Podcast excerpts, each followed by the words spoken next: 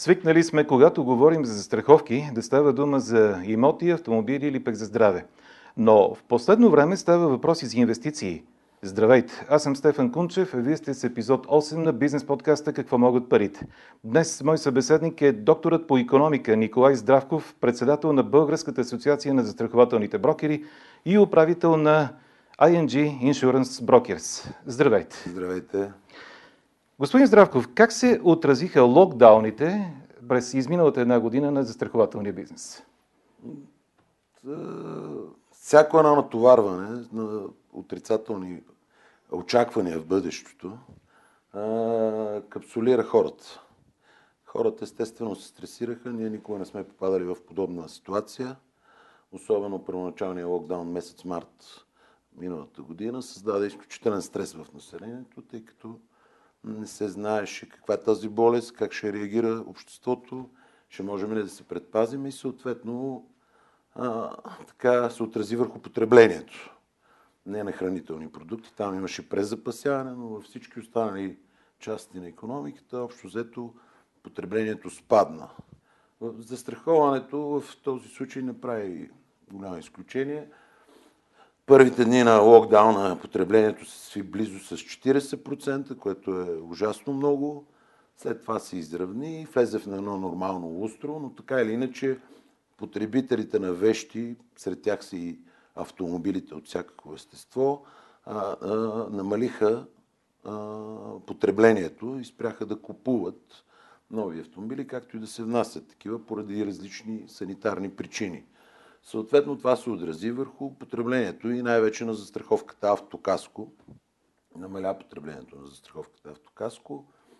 Това изостри малко а, ситуацията на застрахователния пазар и а, повечето играчи, застрахователни компании, се насочиха да компенсират чрез а, увеличаване на приходите от задължителната застраховка гражданска отговорност.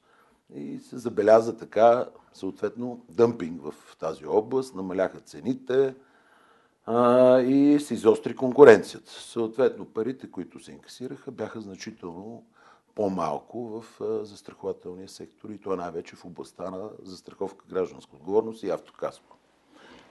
Горе-долу реакцията е нормална. Имайте предвид, че застрахователният пазар е особен тип. Той реагира с едно значително закъснение. А, докато секторите като ресторантьорство, знаете, хотелерство, те са а, така, доста пострадали от това. При нас в дългосрочен аспект намаля, намалява на потреблението и спада на премиите, особено в доброволните видове застраховки, идва около година след настъпване на дадена криза. Така беше с финансовата криза 2008. 2008 да. да. Не знам дали отговорих правилно на въпроса. Въпросът обаче има и още една страна. Не знам как ще ми прозвучи да. следващия ми въпрос. Ако сравним обаче изплатените обещетения по автомобилните застраховки през миналата една година от март до днес и предходната година, може ли да се окаже, че COVID-19 дори е изиграл здравословна роля за парите да. на застрахователите? Въпросът също е много хубав и изключително коректен. Така е, поради а, а, спиране на масовото движение на хора и пътуването им в чужди страни, а, намаляха щетите по зелена карта. Това са, знаете, по гражданска отговорност с пострадали в чужбина, които общо взето там неимуществените вреди са изключително щетоносни за застрахователите, т.е. нанасят а, голям по размер а, обещетения и застрахователите може би това е най-тежкото перо, перо неимуществени вреди на пострадали хора в чужбина. Съответно, с намаляването пътуване, намаляване на туристическия поток, различните страни, знаете, наложиха а, различни санитарни и а, е, противоепидемични а, мерки. Именно, да. Забраниха пътуванията, забраниха входа в държавите и съответно това се оказа благотворно върху застрахователните обещетения на българските застрахователни компании, т.е. те намаляха драстично. И това ги подпомогна в тази изострена конкуренция, намаляване на премините приходи, съответно пък и обещенията намаляха драстично, което беше много ползотворно за тях.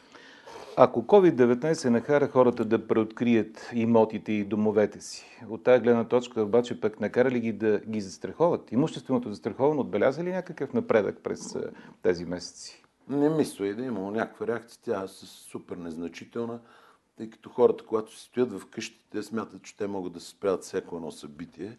Тоест, това не увеличава търсенето на застрахователни продукти в областта на имущественото застраховане. Точно обратното, те, когато са вкъщи, са значително по-спокойни, защото имат, смятат, че имат а, контрол върху проявлението на риска при кражба, при пожар, е, при да, наводнение. ама то не е само този риск. Той има и наводнение, той да, има и пожар, той има и земетресение. Ня, ня, категорично няма увеличение на търсенето на така наречените хаусхолд продукти или на домашно имущество, които са за апартаменти, къщи и всички места, където прибива човек да живее. Физически лица, естествено. А тъй като все още сме на темата COVID, COVID-19 и рисковете, които той донесе, отразиха ли се по някакъв начин на продуктите, на които предлагат застрахователните компании? Има ли вече риск срещу COVID, който да се покрива? Има частични а, начинки. Значи, първо, COVID влезе задължително в покритието на така наречените туристически медицински застраховки за пътуване в чужбина. Нали, общо взето всички застрахователи, следствие на, макар и намалялото пътуване, да. а, отговориха на изискването на клиентите си да покриват а, медицински разходи, свързани с лекуването на COVID в чужбина. В България има един или два продукти, които са свързани с а, обещетения случая на заболяване от COVID, но така или иначе те не срещнаха такъв отклик от обществеността и не се забеляза търсене на този вид продукти, тъй като те са свързани предимно с спешна болнична помощ, а, което вече човек говорим за интубации, за покритие на обещетения, да кажем по 100 лева на ден обещетението за престой в спешно отделение, но не се оказа много практичен а, този опит на... Естествено, това е заимствено от международните застрахователи и така не иначе не се забелязва голямо търсене на подобен вид продукти. Аз обаче не можах да ви разбера в туристическите застраховки, които са за чужбина, задължително ли влиза тази вече клауза, която да, е за COVID? Влиза, да, почти всички застрахователи приеха, тъй като това се търси.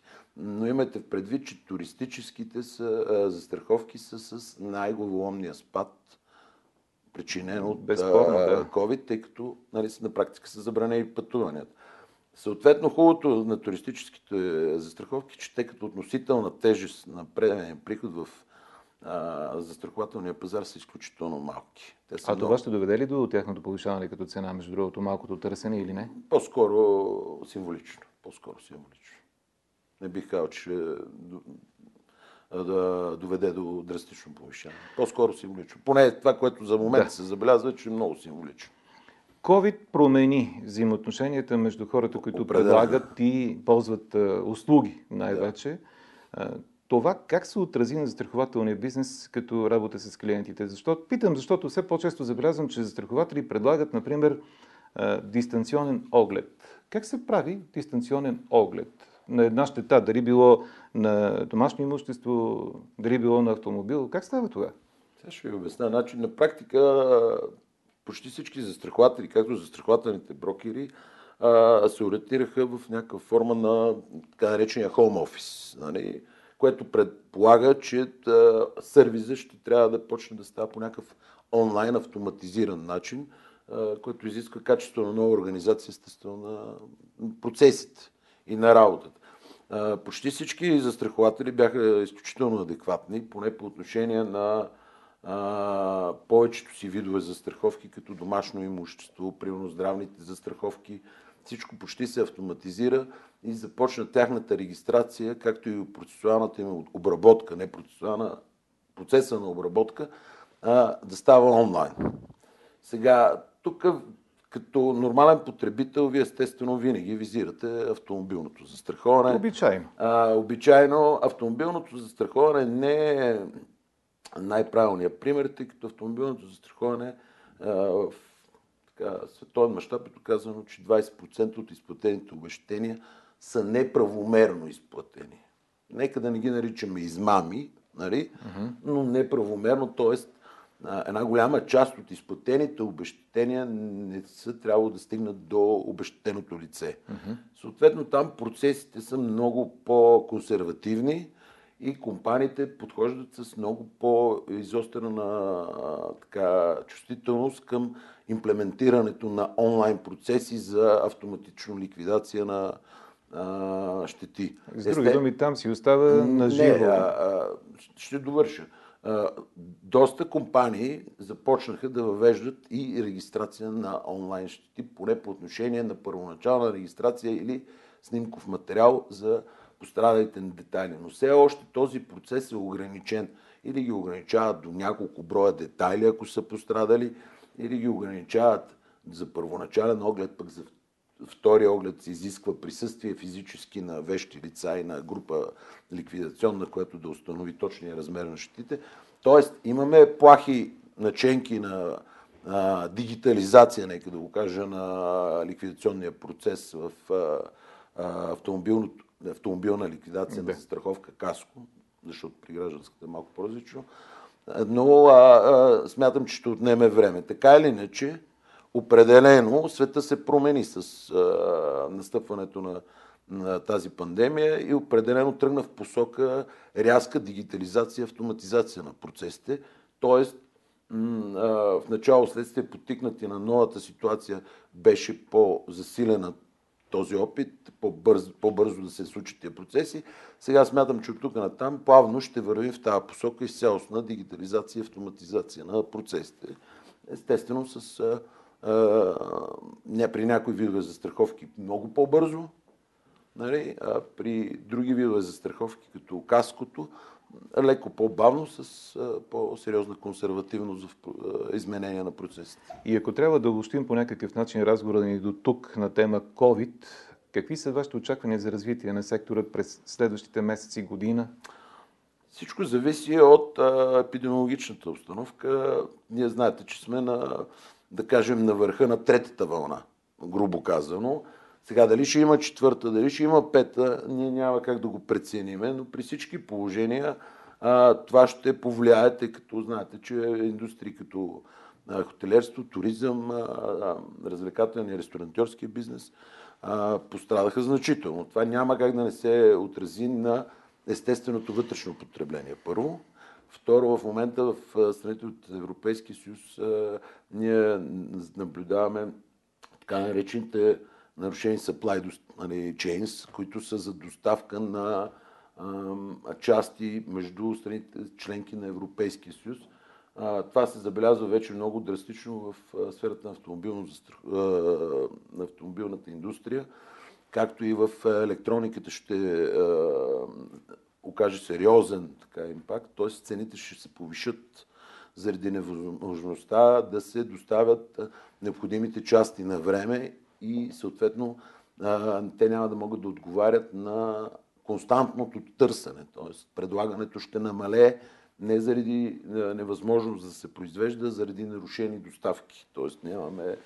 Това няма как да не окаже влияние в дългосрочен аспект хората все още са доста консервативни нали, по отношение на харчове. Искате да кажете, капсуловат се. Очакваното от вас ниско потребление няма да доведе или ще доведе по-скоро и до а, така неготовност на хората да застраховат. Така ли?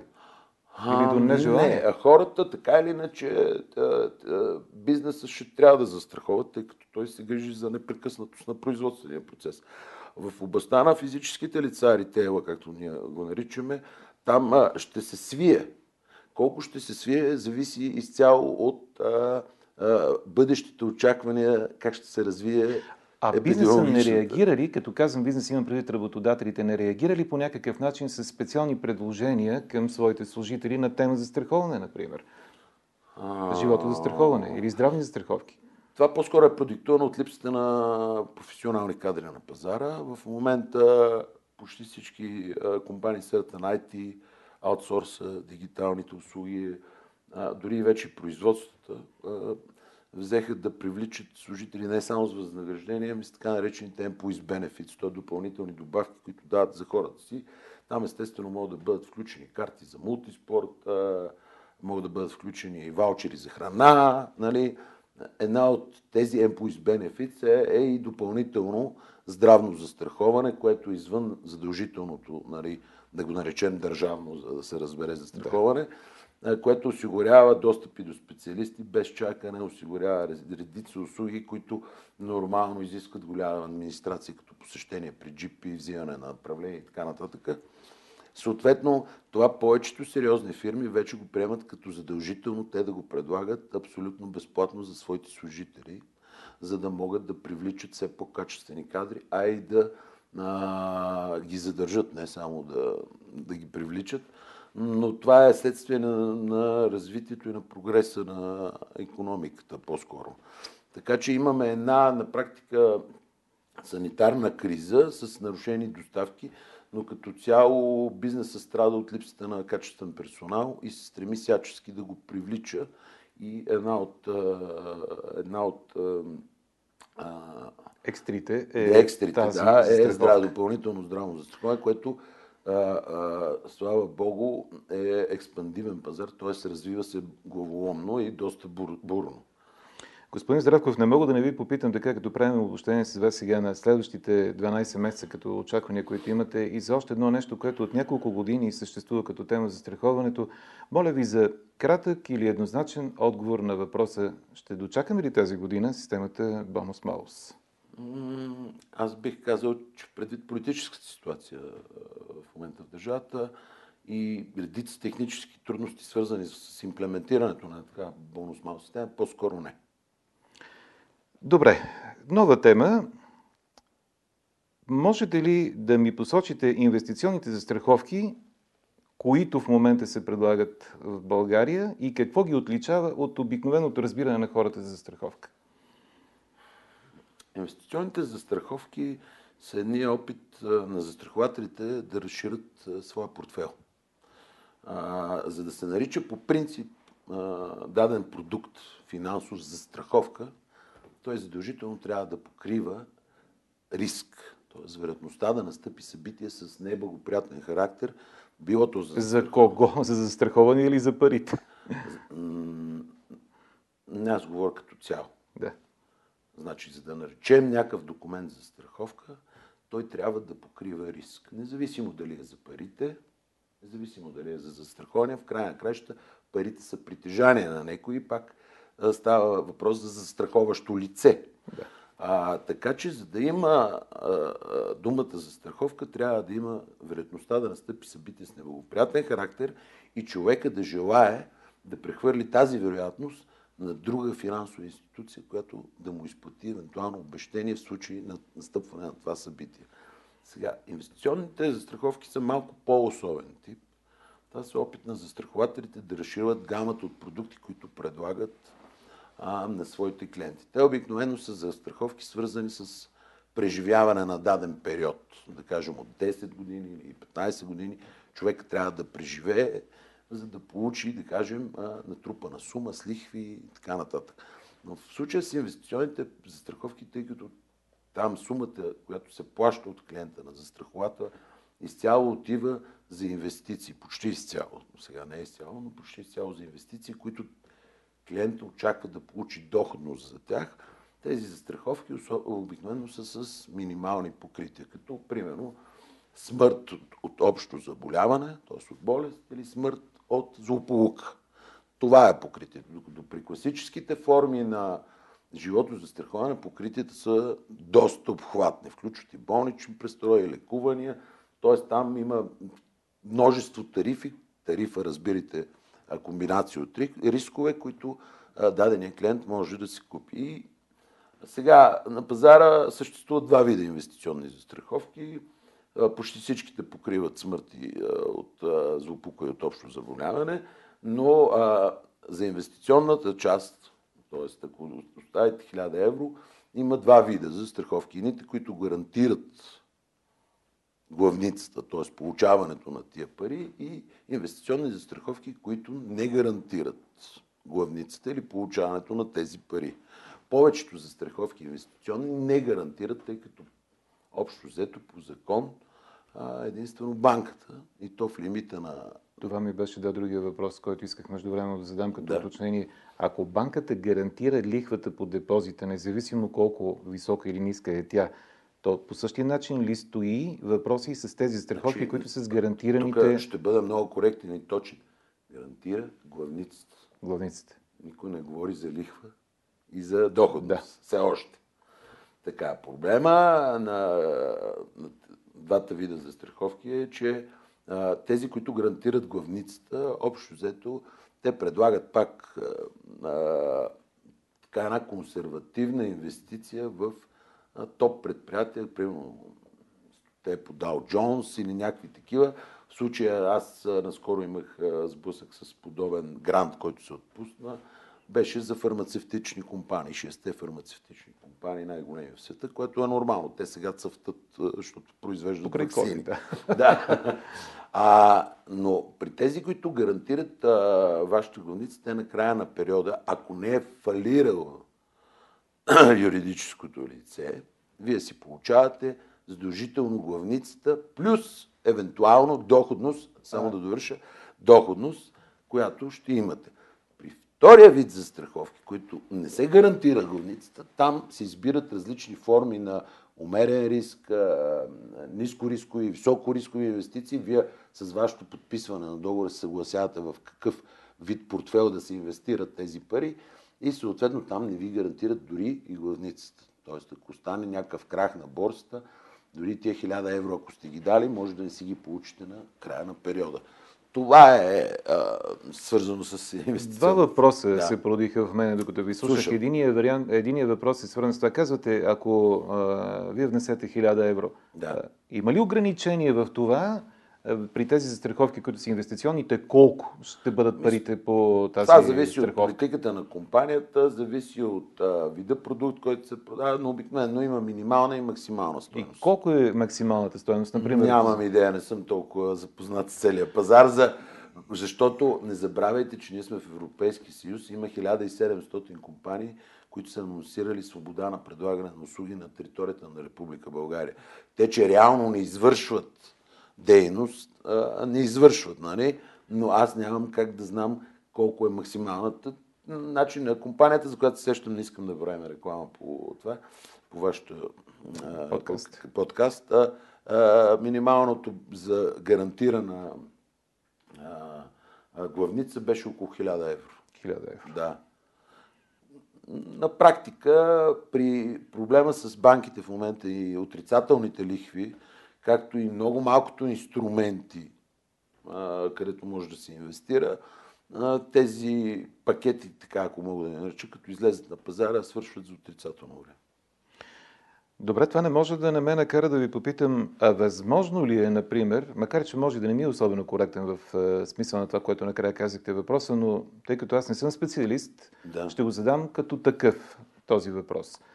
Ако някой прецени, че иска да инвестира в такъв застрахователен продукт, сума, Да. която в крайна сметка се равнява, например, на цената на един имот и ако този имот може да го даде под найем и да преживява от рентата, то би ли могло това да стане и с застраховката по същия начин, с инвестиционната застраховка? Коректен ли е въпросът ми въобще и ако е възможно, как става? Първо, те са а, тотално различни като инвестиции. Нали, като риск, който носят тези инвестиции, защото нали, знаете, че една инвестиция, за, за да носи доходност, също трябва да има известен риск. Нали. Колкото са по-рискови инвестициите, знаете, толкова по-голяма доходност носят. Естествено, най-консервативните инвестиции, като банките в случая, да кажем, те са изключително нискодоходни. А сега, първо това зависи от а, продуктите, тъй като тези продукти не са темплейтови. Те се издават до изчерпването им. А, от продуктите, които конкретно излизат на пазара. Второ, а, зависи от а, това доколко можеш да контролираш инвестицията си. Значи при инвестиционните застраховки те се характеризират с характер на управление на живото застраховка и там за определен период от време, 5, 7, 10 години, независимо от всичко, ти не можеш да разполагаш с тези пари. Тоест, не можеш да изтеглиш парите Не си от можеш. застраховката, както Ти би могъл да можеш, продадеш защото- апартамента си. Ти можеш, защото ти си а, в Европейски съюз имаш всичките права, но тогава има така наречената откупна стойност, т.е. за нашите слушатели и зрители наказателна лихва. Ако прекратиш по-рано договора, нали, по-лесно. На практика се казва откупна стоеност, т.е. процент, който ти плащаш за това, че ти си откупуваш по-рано живото застрахователния продукт.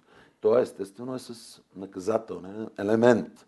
И на практика при апартамента ти имаш а, много по-голямо влияние върху твоята инвестиция нали? и да кажем, че си относително по-високо ликвиден, защото Точно можеш да, да го продадеш в не винаги, защото ако е много скъп, знаеме, че ще го продаваме бавно, ако е по-ефтин, ще го продаваме бързо, но общо взето ти разполагаш и ти управляваш собствената си инвестиция. При тази инвестиция ти даваш едни пари, а, те ти гарантират, да кажем, главница и ти кажеш, окей, аз очаквам нещо между 3%, 4% доходност на година.